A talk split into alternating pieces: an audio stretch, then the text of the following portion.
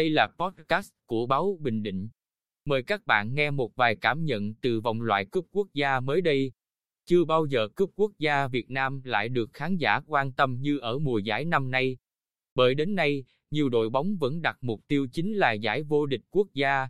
Tuy lượng khán giả đến sân không quá ấn tượng như ở V-League, trừ trận Nam Định gặp Hoàng Anh Gia Lai, nhưng hiệu ứng của 10 trận đấu đầu tiên khá tích cực.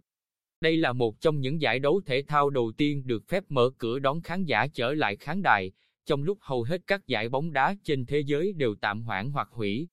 Một số ít giải đấu khác trên thế giới đã trở lại, nhưng vẫn phải thi đấu trong sân không có khán giả. Vì vậy ngoài ý nghĩa của một giải đấu thể thao, những trận đấu vòng loại cúp quốc gia còn mang thông điệp như một lời khẳng định rằng Việt Nam đã cơ bản kiểm soát được dịch COVID-19.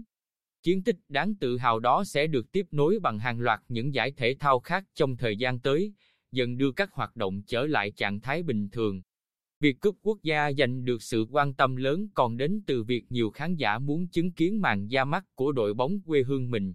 Và hầu hết đều hài lòng với những gì các cầu thủ thể hiện. Kết quả của các trận đấu không quá chênh lệch, dù có nhiều cặp đấu giữa đội đang chơi ở V-League và giải hạng nhất.